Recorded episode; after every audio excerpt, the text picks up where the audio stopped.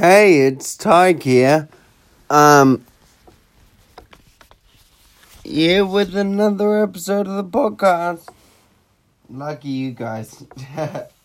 um, so this is episode seven, and it's gonna be on the topic of support, like support from family and friends during recovery and stuff.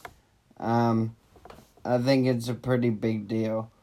It makes a big, big difference on your recovery. Um, and I've been very blessed that I've had good family and friend support. Anyway, thanks for it. Or you're listening to the Odd One Out podcast, by the way. I'm sure you knew that already. Um, okay, so I've got a quick cut quote to start us off. It's by Brian Olshansky, who's a professor of medicine at the University of Iowa in America. This is like a bit of his quote, not like the whole quote. The data related to men relate. let's start again. The data relates to many conditions, and health is intricately connected to a sense of well being and connection to the family, to people in general, to friends, and to nature.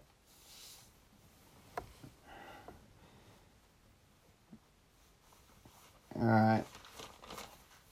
I completely agree with that. Like, completely agree with that because I was pretty much like circling the drain for a little bit there, and I've had very, very good family support, friendship support, just loads of people who knew who I was before the accident, just who um, did a lot after the accident as well. So thank you to everyone involved. Um, so I'm just gonna rip up a little bit of my plan here. I'm gonna switch something around. So I was still gonna say this, but I was just gonna say it a bit later. But I'm gonna say it now instead. Um, so, my family and friends, I'll give you a little bit of insight into that. So, my family been so, so good throughout this whole thing. Um, so, my mum and Jason, Jason is my stepdad.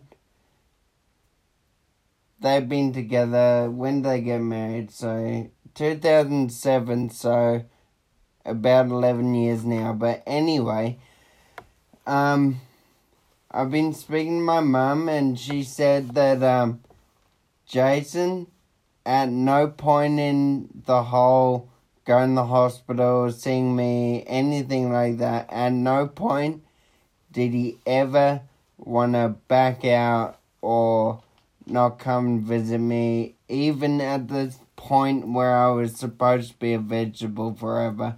I know that's a word that isn't said much nowadays because it's not politically correct. But essentially, I was going to be a vegetable. Like in a wheelchair, just staring off into space.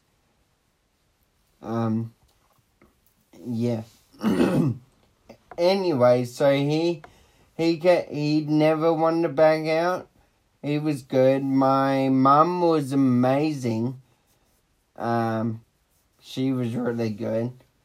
Um, my grannies come to live with us, and so it was at the start of the year. So I was out of the rehab center and stuff, and she was living with us. She's actually an. She used to be a nurse She's a retired nurse, retired nurse now.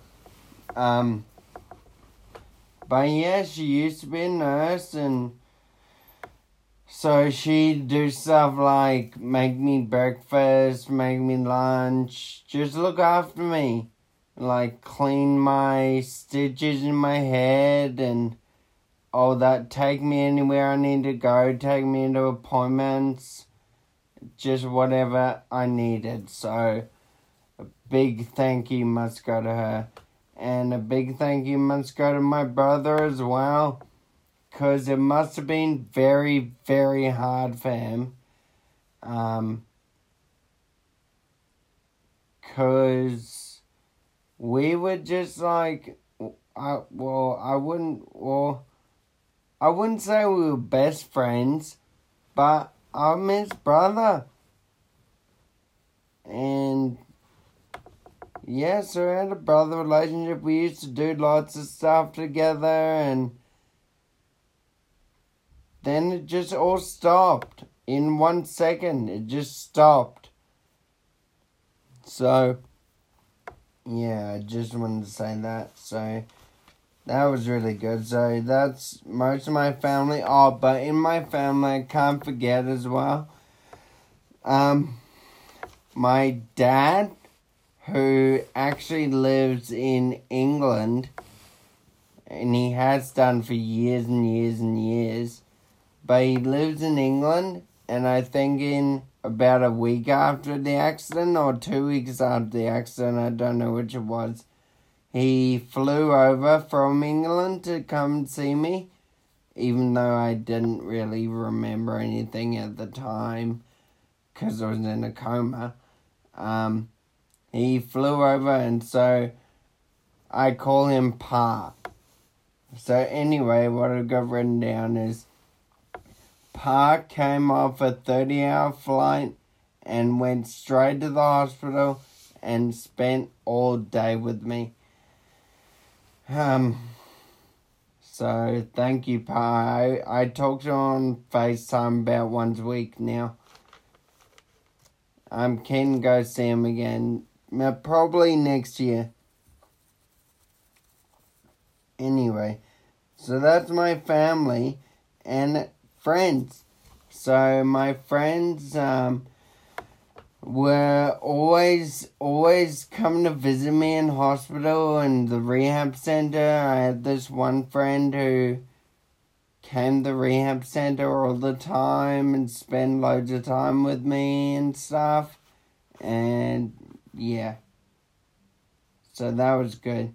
But then I've also got my my be- who's my best friend, this guy called Ryan.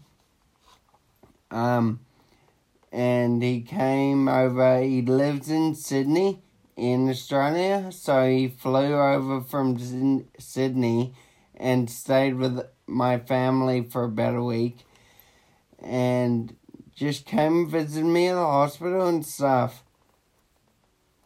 Big, big thank you Dan. Uh, so, now I'm going to read you guys something from head, the Headspace book. It's a Headspace book, and it's the chapter uh, which is called Life, Life After Brain Injury. And I guess it'd be called a subchapter. Whatever. It's family slash relationships. This is what it says. Your brain injury will have a big impact on your family, especially if you are experiencing emotional or behavioral problems because of your injury. Families that cope better with a brain injured member seem to have a more flexible attitude and embrace change, seeing it as a challenge rather than a problem. It helps if there is open communication between all the parties involved, from the person who has had the injury to the family and the professionals involved in the rehabilitation process. The family will also need to have a positive attitude, treating the person with warmth and respect and not seeing him or her as a burden. My family been really, really good. That's it from our good friends at Headspace. I think we'll go back to Headspace quite a bit. It's a really good little book by Headspace, a handbook on brain injury, written by Claire Freeman and Bernadette Cassidy, who has a PhD. I don't think I could ever get a PhD. Maybe in looking good, but other than that, no. Alright, so.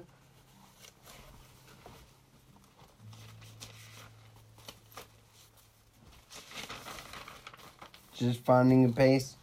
Okay, so here's a, here's a little bit that I just wrote for the podcast. Actually, I didn't just pick up a pen and start writing randomly. Um, so, my family have been amazing through this whole ordeal and continue to be so. After a brain injury, it's common to be sensitive to sound. For example, you can't deal with places like noisy restaurants. I know heaps of people who can't deal with loud noises. That doesn't affect me at all. My family treated me exactly the same as before, even in the hospital. I put a great deal of importance on my family for for my lack of sensitivity to sound. At hospital, they took me in a coma and in a wheelchair out of my room and around the hospital and to a cafe. there was a cafe, so you leave the hospital and you leave the doors and there's a little like road I guess to the car park and you keep going across the road and keep going straight and down some stairs and there's a cafe there so that's where I was. Um, in the rehab center they visited me every single night except for one night when they had to come look at the house that I'm in right now. Um, and took me to the pub whenever I was allowed to leave. So at the rehab center, like at the start of it, I wasn't allowed to leave. But then I was allowed to leave like a couple hours each night. So that's when they took me to the pub when I was allowed to leave. I always loved going to the pub. Who doesn't? The pub's awesome. anyway, that anyway, every time I say that with anyway with my girlfriend, I say segue. okay, so. So I've got a couple more quotes for you guys, but then we'll wrap up. So this is a quote from ABC News. Can su- can social support help you heal? This is a um, quote from a guy called David Spiegel. He's the professor and associate chair of psycho- psychiatry and behavioral sciences at Stanford University. So, that's what he says. This is, uh, like, yeah, this is what he says. We are social creatures and we manage stresses better when we are not alone with them. I completely agree with that. We're, yeah, manage stress is better when we're not alone with them. It's kind of like, uh, especially as like a young male, it's kind of like a um, stigma, I guess, that you kind of just don't talk about your problems, bottle them up, have fights, all that sort of stuff. But it's so much easier to deal with stress on you if there's other people around. I don't think there's any situation which you could argue otherwise. Anyway, so I've got some stuff from Zemskov, Z E M or N E M, sorry, Nemskov. I can't read my own writing. Nemskov.com. Here's some of the key insights. So I've got a couple points of notes to write down to read out. Evidence shows that welcoming families into the patient room is good for patients, family members, caregivers, and healthcare organizations. Family, here's another point. Family support during treatment is linked to pay, higher increased patient satisfaction scores. So, from that one, they're kind of just telling us stuff that we already know, like, is seems pretty self-explanatory, but there's obviously an internet article out there that says that, so people don't know that. And the part where it goes welcoming families into the patient room if you were like me and read on a little bit, you'd know that um, welcoming patients in the family room. That's they say that because it, not long in the days when visiting hours used to be really short used to be super short and the parents could only see you between let's say for example, five and six, and that's a one hour a day to see their son or their husband or wife or daughter or whatever. And it didn't matter if you were there like mom or wife or husband or whatever or dad or anything. So yeah, that's why they put that in there. They're saying like the increased patient hour visiting hours are so much better now. They um they make new situations like they have a whānau room, which in New Zealand in Māori is family room in the hospital. So, and they set up beds for the family and all that sort of stuff. Anyway, um, no, that was my podcast. So, thank you all for listening to the Odd One Out podcast. Um, yeah, thank you. Hope you enjoyed it. I'll speak to you again soon. Catch you later. Bye.